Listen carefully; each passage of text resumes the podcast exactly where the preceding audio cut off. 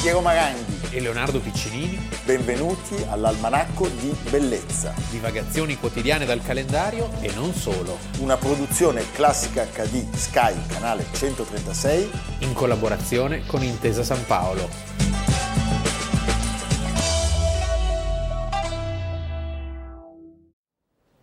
Si accomodi, signor. eh, Cardani per servirla. In che cosa posso esserle utile? Il signor Pellico è il mio segretario. Può assistere al nostro colloquio, immagino. Anzi, è- è una cosa che riguarda proprio il signor Pellico. Se mi sono permesso di chiedere di lei, signor Conte, è stato soltanto per un senso di, di doveroso riguardo. Ma lei è un attuario di polizia. Sì, signor Conte.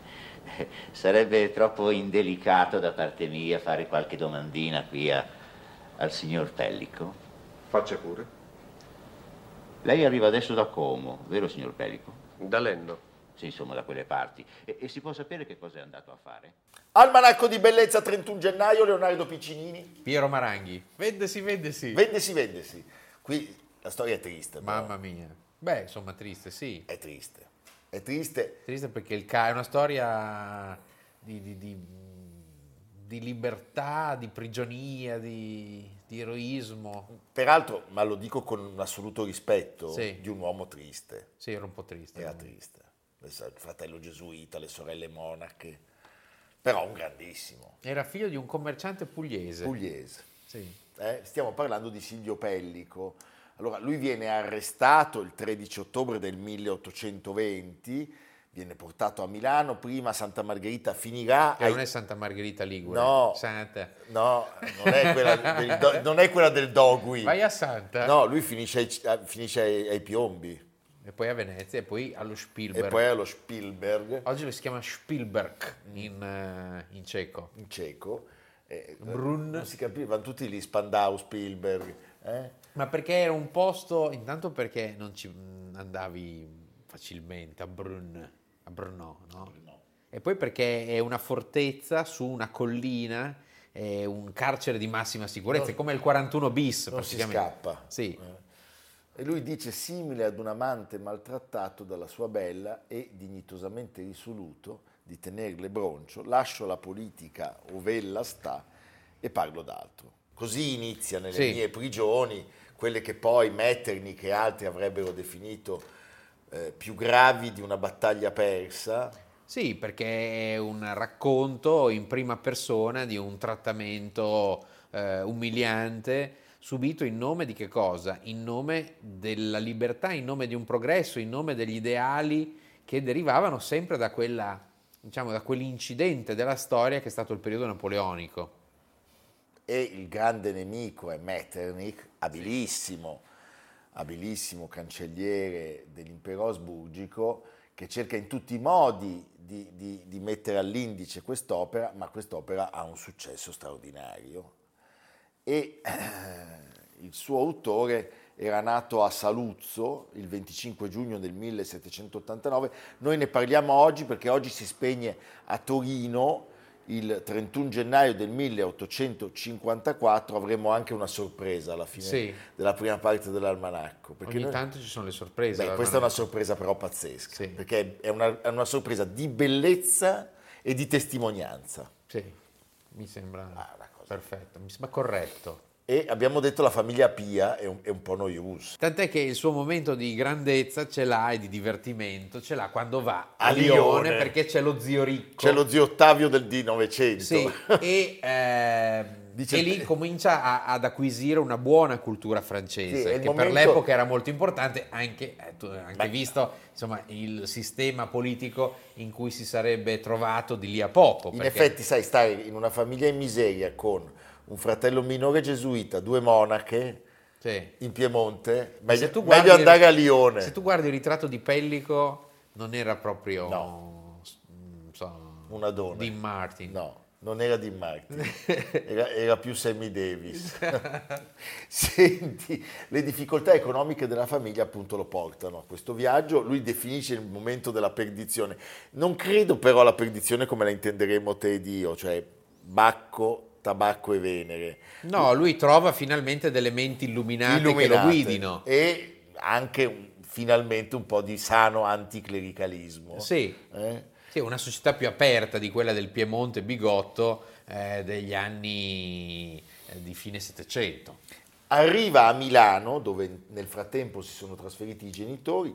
con- Milano, anche Milano è diventata un luogo in cui eh, tutti hanno un ruolo. Sono i cosiddetti pagnottanti, cioè I quelli che pagnottanti. arrivano Foscolo, Foscolo. tanti altri che arrivano Standal, che arrivano da fuori e trovano una seconda patria in Milano. Lui diventa amico di Monti, amico di Foscolo e comincia finalmente a scrivere tragedie che sono formalmente ancora, ancora classiche, ma che hanno chiaramente una fortissima inclinazione romantica. Poi fa degli incontri con tutti quelli che, oltre a essere lì, quindi Foscolo e Monti, passavano da Milano. Ma Faccio degli esempi, Madame de Stael, Stendhal, Byron, cioè non è una roba da poco, No. conoscere Stendhal e Byron in un colpo solo. probabilmente alla Scala. Ecco. eh. Scrive Laudamia, che viene apprezzata da Foscolo, che invece gli consiglia di cestinare immediatamente, La Francesca da Rimini. Per fortuna lui non- Mai ascoltare Foscolo. mai ascoltare Foscolo. Sì. eh. E la Francesca da Rimini invece lui la tiene e otterrà un eh, trionfo clamoroso nel 1815, quindi una volta cambiato il cosa si dice regime change. E, e entra a far parte in questo momento di ogni circolo romantico possibile. E poi c'è un'attrice straordinaria, Sì. Carlotta Marchionni, che la interpreta. Il 18 agosto del 1815, il 18 agosto è già finito, ma è anche il compleanno è lì. C'è il passaggio di consegna. Il passaggio di consegna con col povero, N. quello dell'ombrello, il Il- povero Prina che poi farà finisce anche lui ombrellate. ombrellate. sì. E lo stesso anno lui cos- co- organizza la vendita dei libri finta, ma soprattutto del mobilio di Foscolo, perché lui è esule, E quindi per aiutarlo. per aiutarlo e per salvarne la biblioteca. Ecco, se tu andrai in esilio, io farò lo stesso. Sì, cosa fai? Salvi il procione. Fai, fai Faccio l'asta, un'asta, fai l'asta metto col in asta procione. Amerigo, Amerigo lo vendi Amerigo bene. lo mettiamo in una gabbia. Sì, e il procione invece lo Il vendiamo. procione lo vestiamo. Piazza Wagner c'è il procione, Ed- eh, col prezzemolo nel naso. Senti, diventa segretario del conte Luigi Porro Lambertenghi. Sì. E quindi è perfettamente inserito nell'ambiente milanese, che è un ambiente dove sappiamo i nomi sono quelli di Giovanni Berchet, di Pietro Borsieri e ancora Ludovico di Breme. Ludovico di Breme eh, diventa uno dei collaboratori più in vista della rivista eh, più progressista, più importante, più letta, Che bel è il nome. Conciliatore. Che bel nome, il Conciliatore, bellissimo. eh? Però c'è anche, diciamo, un romagnolo, un po' come abbiamo raccontato, uno dei vari, insieme a Felice Orsini, a Saffi, Maroncelli. Maroncelli. Maroncelli, from Forlì From Forlì, quindi Che- s- testa calda. che gli propone di entrare nella carboneria e lui ci sta. E lui ci sta. La cosa interessante è che nel giro di pochi metri, ancora oggi se voi andate, ci sono le lapidi. Le lapidi. In via Monte di Pietà, Certo. all'angolo con via Fratelli Gabba a Milano, c'è la casa che adesso è un, alt- è un edificio più recente dove era il palazzo Poro Lambertenghi e lì sarebbe stato arrestato Pellico e di fronte il palazzo dove oggi ha sede l'hotel Mandarin era il palazzo Confalonieri, Confalonieri. dove Confalonieri eh, venne arrestato, cercò di scappare attraverso i tetti ma un servo eh, infedele aveva murato la- l'uscita, da- L'uscita. l'uscita, e quindi È il un po' come, è rimasto è un po'- come il topo È un po' come il papà di Berlinguer a Sassari quando arrivano i fascisti, Sì, che scappa dai tetti. eh. dai tetti. Senti, lui si innamora di Gegia Teresa Marchioni, che era la cugina di quell'attrice Gegia. che aveva, aveva- Sì, la Gegia. La Gegia. La Gegia, che aveva interpretato appunto il, il- il suo... il perché suo- già allora si usavano i nomignoli il a suo Milano, successo Deja, di il Francesca Dedi. da Rimini e il musicista Maroncelli però diventa preponderante in tutte queste relazioni perché lo trascina nel vortice. lui con gli occhialini della eh. carboneria. ma abbiamo proprio ma I io, sono un uomo federati. di let- ma io sono un uomo di lettere Io sono un uomo di lettere. eh. quest'area da, da ragioniere Intanto a Vienna si pensa bene di inasprire tutto. e cosa dicono in tedesco? Eh. Disarmand und arrest. esattamente No, il, il- il governo austriaco stabilisce la pena di morte per i cospiratori. Quindi uno dietro l'altro vengono tutti arrestati. Ai nel, noi. nel 1820 è Maroncelli e Mm. poi dopo altri arriva il turno proprio del nostro protagonista. Signor Pellico, Io non sarò così ingenuo da chiederle se lei è carbonaro. Farei come quegli innamorati senza speranza che provano un certo gusto a essere respinti. Tutto questo è molto moderno, molto romantico, vero? Sono tentato invece da un'altra ingenuità. Chiederle che lei ci aiuti. Sì, signor consigliere, ma come? Ah, ecco, lei vorrebbe trovare il modo di aiutarci, quindi questo significa che la mia richiesta non le sembra troppo ingenua. Intendevo dire che sono qui per rispondere nei limiti di quello che posso, di quello che so, naturalmente. Naturalmente, parleremo di questi limiti.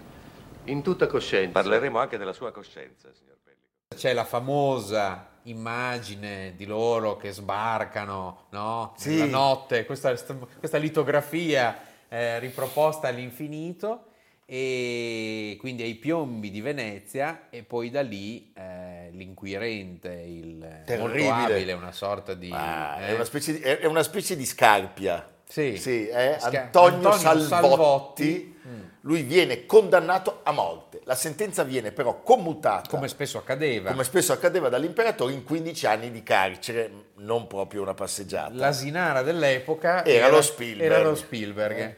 E lui va lì, tra l'altro sappiamo anche che molti si ammalavano perché era freddo, era un posto tremendo. Ci arriva, sì, esattamente il 10 aprile del 1822, Il carcere inizia molto duro, durissimo. poi capiscono Poi che è uno che è un brav'uomo, Ma sì, è non uno- fa male a una il suo mosca. delitto è la penna, Sì. perché lui all'inizio c'ha i ferri, le catene alle caviglie. Leonardo recentemente ci ha fatto vedere quel quadro che purtroppo non, ha- non è stato acquistato dai musei milanesi, ma è finito felicemente agli Di uffizi. Teodoro Lucini Arese allo Spielberg. eh, Aiez, Sì. e tu vedi uno con i Eh, ceppi. immaginatevi una condizione simile e dopo un po' viene, diciamo, si- si, a- si ammorbidisce. dopo un po' si ammorbidisce. e gli la mandano pena. e gli danno anche una copia dei promessi sposi di Manzoni. Sì, quella- E lui chiede di essere, lui chiede di essere rimesso di nuovo ai ceppi. E lui ha detto, No, e dai. lui ha detto in milanese sciambola. Sciambola. Pensa che erano stati recapitati a Confalonieri, perché anche Confalonieri è lì allo Spielberg.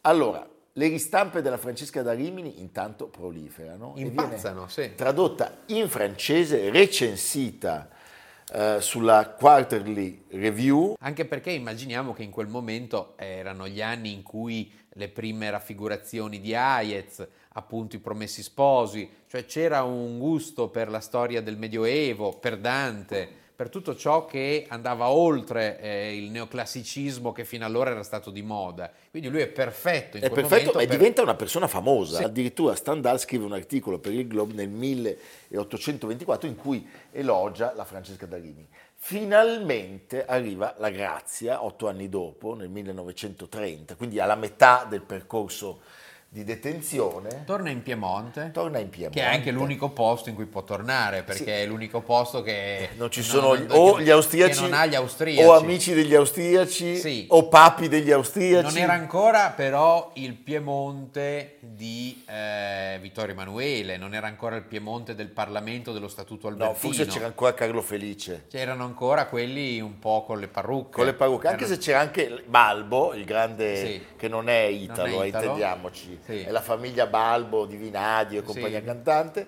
viene stimolato dal suo Sì. direttore spirituale, padre spirituale, Sì. Giovanni Battista Giordano, A far che? a riprendere la sua attività Di- No, non di preghiera, ma diciamo di stare in mezzo ai libri. Ecco. Eh, abbiamo un Fai contributo. quello che ti viene bene. Abbiamo un contributo.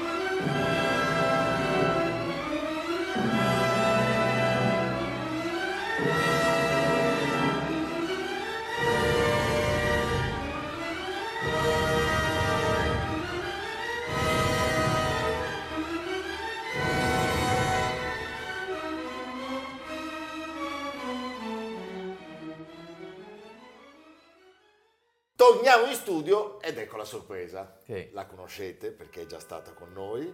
Siamo felici, io non la guardo perché sennò svengo, ma parliamo di Ottavia Casagrande, che è bellezza, come abbiamo anticipato, ma soprattutto è testimonianza, Perché? perché Da dove arrivo io? lei arriva da Moncaglieri e Ottavia È la vive- discendente di Silvio Pellico. No, no, Non ha avuto Eh, figlia, posso quando dire, mi è so. troppo divertente e, e troppo bella.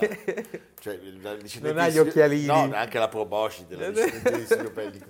Un poro con dei, dei- dei peli. No, lei vive a, To- a Moncaglieri, nella residenza, diciamo, di campagna eh, Mm, Esatto, della Marchesa di Barolo. della Marchesa di Barolo. Pensa proprio- che vini che bevevano. No, ma lei ci ha portato delle bottiglie. È la Marchesa di Barolo che ha inventato il Barolo. Eh no, ragazzi. Con Cavour e un enorme... E lì si è fatta E l'Italia. lì si è fatta veramente Col l'Italia. vino, col vino. E purtroppo non si sono fatti gli italiani che hanno continuato a bere dei vinacci di altre regioni. Eh, è vero. Bisogna far bere il Barolo a tutti. Insomma, Allora, Però Ottavia, le mie prigioni. no, è eh, questo Tu il lo tema. leggi quotidianamente, Ma no? perché? Perché lui diventa il bibliotecario Sì. Silvio Pellico, non di Ottavia, ma della Marchesa di Verona. Cioè di Barolo. mette, mette sostanzialmente la testa a posto. Sì, però, però- apparentemente, perché l'opera ha un tale successo, Eh sì, perché escono finalmente le mie prigioni. ha un con la- grande successo di pubblico, in realtà lascia scontenti sia i conservatori che dicono come vi permettete di parlare male dell'imperatore, eccetera, sia i liberali che dicono però non, non sei molto idealista, no? Giusto, infatti. Ti, ti sei Però piegato. Cosa dicono poi dei- delle mie prigioni? Cosa Che dicono? ha fatto di più per Certo. l'Italia che, che, una guerra vinta. che una guerra vinta, Bene. c'è la, la famosa dichiarazione di Metternich che ne riceve una copia autografata da Pellico che parla di questa arte nella semplicità e nella moderazione che può far molto male. Il tema vero è io posso fare il bibliotecario di Ottavia? Questa è la vera domanda. Chi fa il bibliotecario di Di Devi noi due. scrivere le mie prigioni però. Ma no, quelle le, le- le ho già- le- le- le sto già vivendo in questo, in questo, in questo, in questo Allora, le mie tugurio. liberazioni. Le mie liberazioni. Ecco, vorrei che ci leggessi questa cosa divertente di Pellico, che ha in questo caso una certa ironia, nel modo in cui descrive il suo successo internazionale. Solita gentile smania di tutti i forestieri d'ogni nazione e fazione, grado e sesso, dottrina e ignoranza, di voler vedere passando a Torino l'orso bianco uscito dalla gabbia Spielbergense, che non è Spielberg, ma, Non è Steven Spielberg, non è no? Steven, no. eh. ma il cazzo. E poi con Dei doveri degli uomini, che è il suo saggio di, di pra- patriottismo difensivo non rivoluzionario, suscita anche l'interesse di Pushkin. Di Pushkin. E questo ci trasferisce già quasi nella seconda parte dell'almanacco. È vero. Perché andiamo nella grande madre Russia che noi citiamo. 70 anni dopo. Eh? 70 anni dopo, ma questa è un'altra storia. Silvio Pellico, l'abbiamo detto, si spegne nel 1854, oggi A Torino. a Torino. Torino, ospite della Marchesa di Barolo. Ospite della e la Marchesa di villa si Barolo. chiama Villa Silvio Pellico, Per grazie questa a ragione. Ma si sente ancora qualcosa di Silvio Pellico a Moncalieri? Sì, si sente. Cosa si sente? Si sente l'Italia, l'abbiamo fatta noi in Ecco. pratica. Ecco, questa è una, è una dichiarazione Forte. forte, l'hanno fatta loro, e l'hanno fatta i piemontesi, non l'abbiamo fatta noi milanesi, non l'hanno fatta i modenesi e Io sono purtroppo siciliana, veramente. lei è siciliana, ma questa è un'altra storia, non l'ha fatta neanche il procione.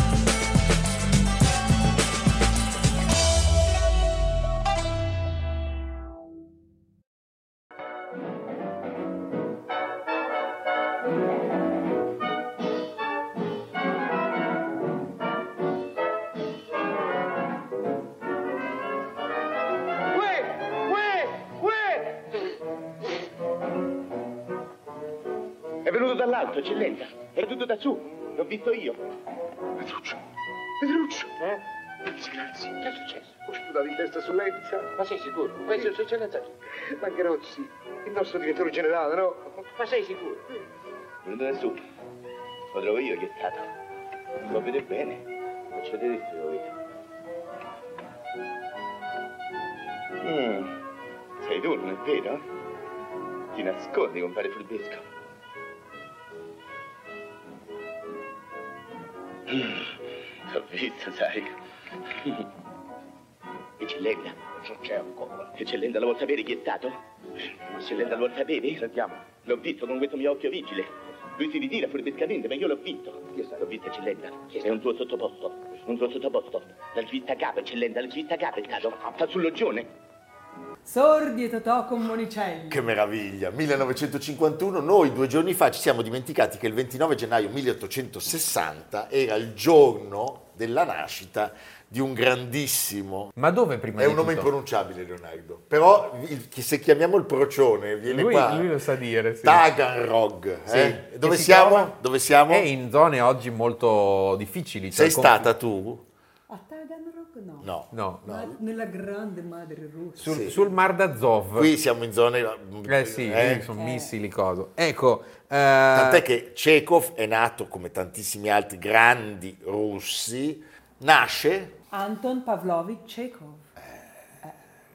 Beh, massimo. Poi voi dovete sapere una cosa, che Ottavia, oltre a essere meravigliosa, ad aver inventato il barolo, Ha fa- ha fatto l'Italia. ha fatto l'Italia, ma è, questo è assolutamente vero, una grandissima teatrante, è una donna di teatro, io anni fa ricordo una sua regia di uno spettacolo dedicato a Maria Callas che è stato trasmesso anche su Classica HD, di che cosa stiamo parlando? E per fortuna non c'era ancora tra i piedi quel modenese lì che tipo lupo la presidia.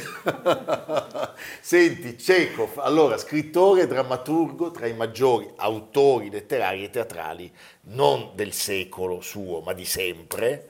Eh, potremmo citarne tantissime di opere che abbiamo avuto la felicità di vedere. Pensate agli spettacoli di Necrosius, la bellezza degli spettacoli di Necrosius dedicati a questo autore. Bene, oggi recuperiamo perché? Perché oggi è il giorno in cui va in scena per la prima volta a Mosca. a Moskva A Moskva le tre sorelle. Tri sistri in russo. Tri sistri, che sono i tre sestrieri. Senti, lui era l'ultimo di cinque figli, famiglia di umilissime origini. Il nonno era servo della gleba che era riuscito con, devo dire, de- de- Quello della- de- de- sì. degli sforzi inauditi, dei sacrifici bestiali, A liberarsi da come questa impone condizione. a quella sì. terra a riscattarsi, a diventare un uomo libero, anche se poi le sorti della famiglia erano state molto incerte, perché il padre droghiere e violentissimo aveva conosciuto i rovesci tipici eh, di, di- di quella terra che può essere molto iniqua. Possiamo dire che la biografia di Chekhov eh, si ritrova anche nella sua opera, perché questa Russia di provincia, dove non succede nulla, cioè non è la corte dello zar, siamo proprio nei posti, appunto Taganrog, siamo in posti infami e, e una vita infelice, Invi- una vita che dura poco, perché muore a soli 44 anni, minato dalla tubercolosi, quindi costretto a girare tra una stazione di cura termale e l'altra per mezza Europa. Eh, Abbiamo detto che oggi ne parliamo perché debutta Tre Sorelle, lui muore tre anni dopo a Badenweiler, che si trova a mezz'ora da Basilea, all'inizio della Foresta Nera.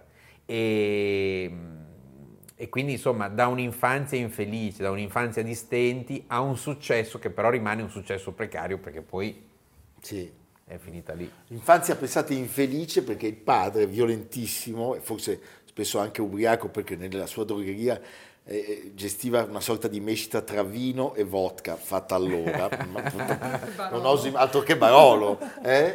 tornava a casa e picchiava i figli come un tamburo. Sì, per cui lui, Lui, la- diceva sempre... era una roulette russa. Era una roulette russa, stasera chissà... Ecco la quello- roulette russa. dai. Eh, che- da dove viene? Sì.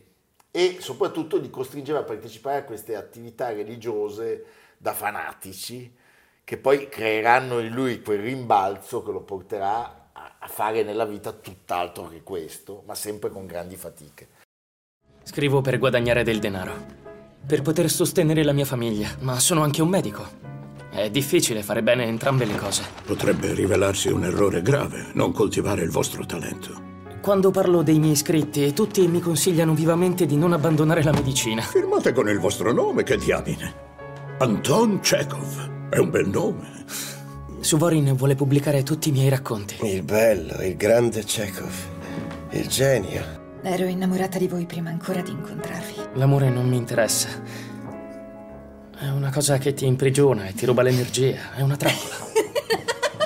posto e vuole incontrarti. Vogliono darti il premio Pushkin. Evitate il sesso, la carne, espiate i vostri peccati, pregate Dio e flagellatevi ogni volta che siete preso dal desiderio. La scriverete se ve la commissiono.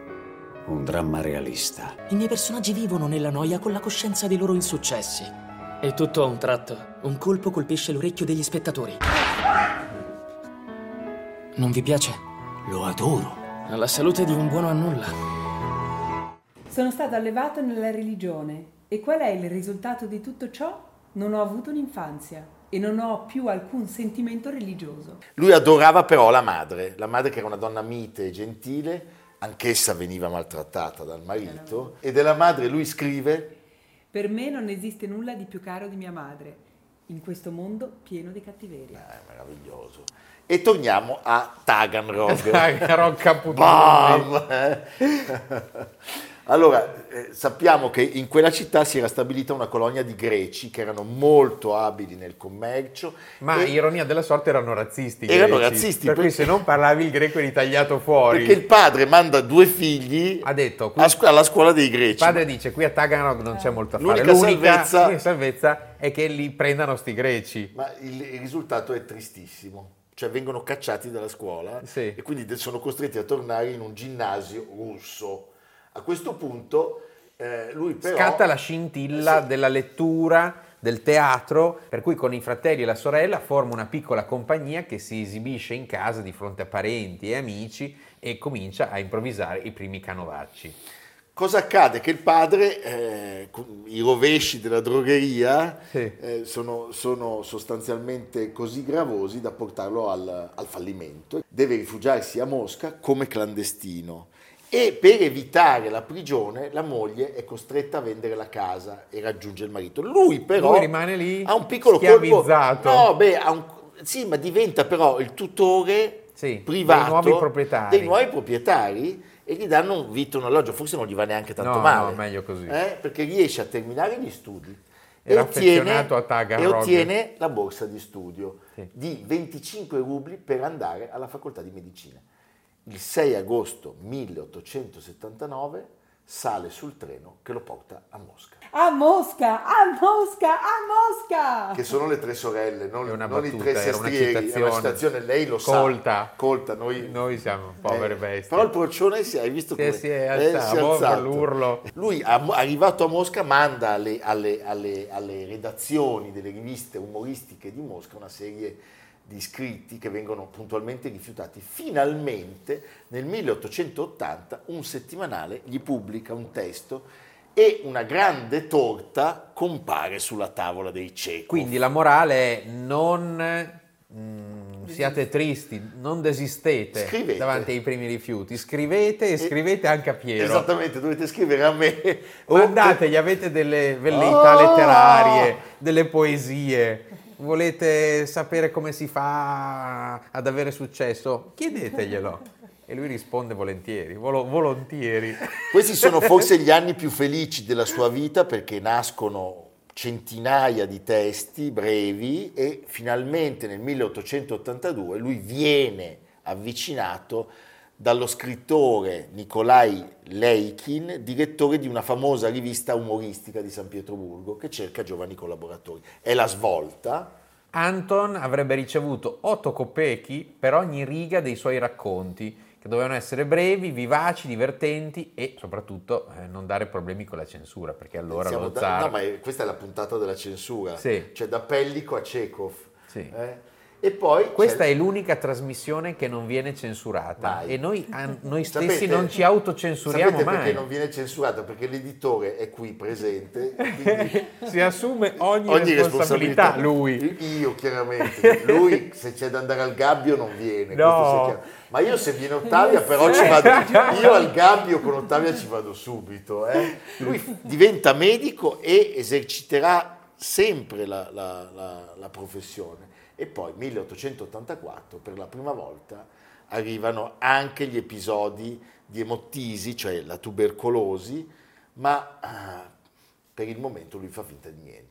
Senti, eh, eh, siccome sei una donna di teatro, Certo. cosa succede?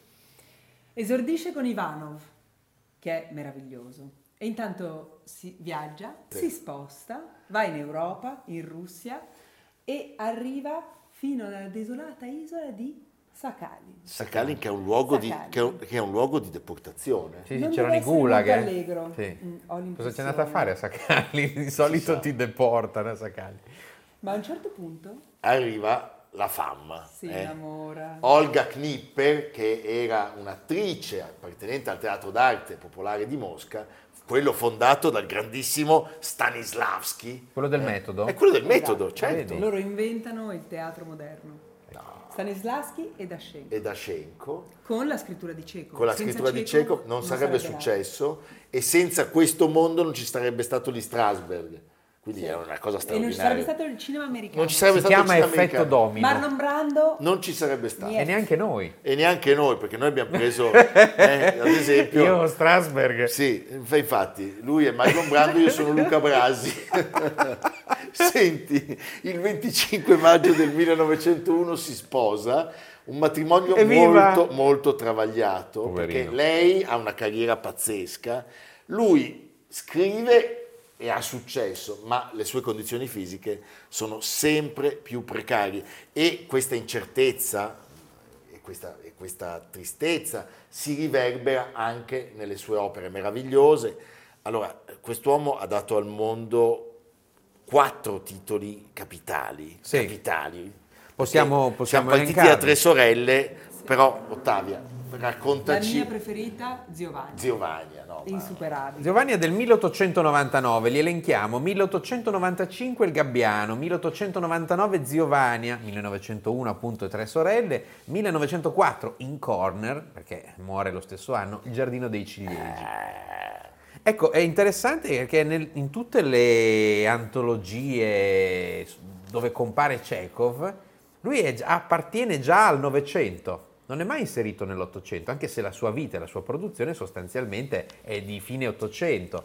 Questo perché? Perché Chekhov ha un ruolo fondamentale nel teatro, in questo senso di attesa, di frustrazione, di eh, disperazione, di rassegnazione molti hanno scritto, non è una novità, che Samuel Beckett, no, aspettando Godot, è figlio di quel mondo lì, cioè l'attesa di qualche cosa che Sì. deve succedere. Pensiamo anche nelle Tre Sorelle, appunto, questa lenta inedia che si spezza solo con l'arrivo di un reggimento militare e poi tutto ritorna nella noia di prima. Quindi è, una, è, la, è la modernità, è la noia, è un, ehm, è un mondo... È la vita. È la vita. È la vita molto condensata in realtà, ma così com'è la vita. E sai che lui le definiva commedie, per lui dovevano essere divertenti. Noi non riusciamo a capire questo humor No. russo, ma effettivamente lo sono. E ci sono peraltro i primi antieroi, perché Giovanni... Giovanni, Giovanni. Assolutamente. Abbiamo- Umanissimo. Sì, abbiamo avuto molta fortuna anche a Milano in questi anni perché eh, ho memoria di uno spettacolo inarrivabile con Michel Piccoli, Tamen dall'Amien di, Ah, di bellissimo. Peter Brook, delle lettere. tr- eh, Delle lettere tra Chekhov e la moglie. e la moglie, una Meraviglioso, cosa struggente, meravigliosa. sì, bello. E poi tanti spettacoli in russo, in russo che Molto abbiamo Dodin, visto, abbiamo Eh, molto Dodin, Necrosius, Un bellissimo Giovanni. Giovanni, bellissimo, bellissimo. Mi ricordo che un, po- un pomeriggio c'era il pubblico della domenica e gli italiani non sapevano che lo spettacolo fosse in russo. Quindi all'inizio dello spettacolo c'è stato come un clamore, no? wow, Ah. perché c'erano i sopratitoli. E poi però c'era una popolazione di colf che Ah, certo. er- felicissime ascoltavano la loro lingua. Possiamo dire che è la Russia che ci piace. Sì. È una delle tante Russie e anche delle russe, ma questa è un'altra storia, che ci piace tantissimo. Noi vogliamo Da. congedarci, se Ottavia ci dà il permesso. Che sai il russo? Puoi dire qualcosa in russo? Da, Tanieshk. Vedi. Pra idiota, idiota, di nuova stavi dom. Questo non è Maraviez. russo. Maraviez è il procione che mi ha insegnato questa frase. Senti, lui muore nella stazione termale della Foresta Nera. Senti, eh, abbiamo detto lui muore nel sanatorio. Vediamo un momento di un film strepitoso di Louis Mal. Vania sulla 42esima strada. Meraviglioso. Un po' di vodka. No, oggi no, grazie. Non posso concedermela sempre. Mi farebbe male. Perché si abbandona così, mia cara? Il mio splendore. Cerchi di scuotersi, di pulsare di vita, sei fegli. Ma Che cosa mi avvince? Che cosa mi attrae? Mi attrae la bellezza. Non so rimanerle indifferente. Elena, per esempio, potrebbe farmi girare la testa in un giorno. Mi lasci, mi lasci. Oddio.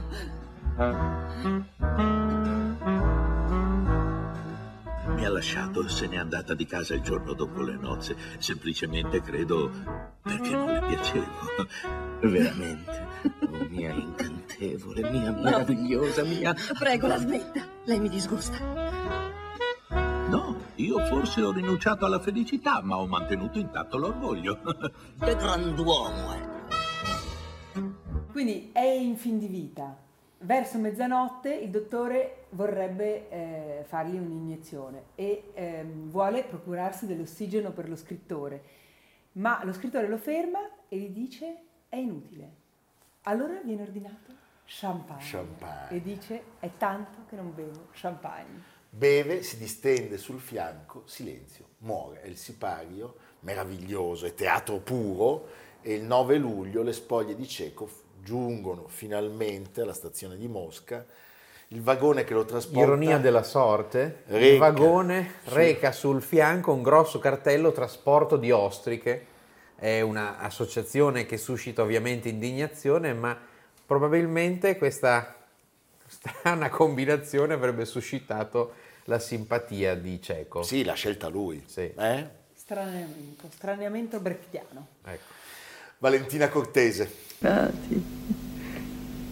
Io ho sempre gettato via i soldi come una pazza. Ho sposato un uomo che non faceva che debiti. Mio marito è morto di champagne. Dio faceva paura tanto beveva. Poi Messina.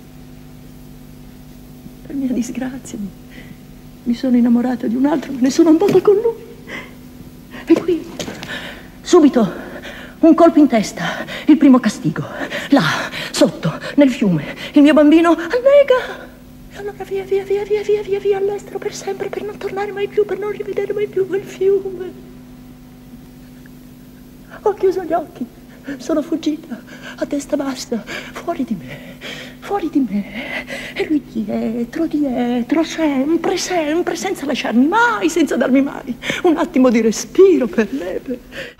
Almanacco di bellezza, a cura di Piero Maranghi e Leonardo Piccini. con Lucia Simioni, Samantha Chiodini, Silvia Corbetta, Jacopo Ghilardotti, Paolo Faroni, Stefano Puppini. Realizzato da Amerigo Daveri, Domenico Catano, Luigi Consolandi, Simone Manganello, Valentino Pupini. Una produzione classica HD, Sky Canale 136, in collaborazione con Intesa San Paolo.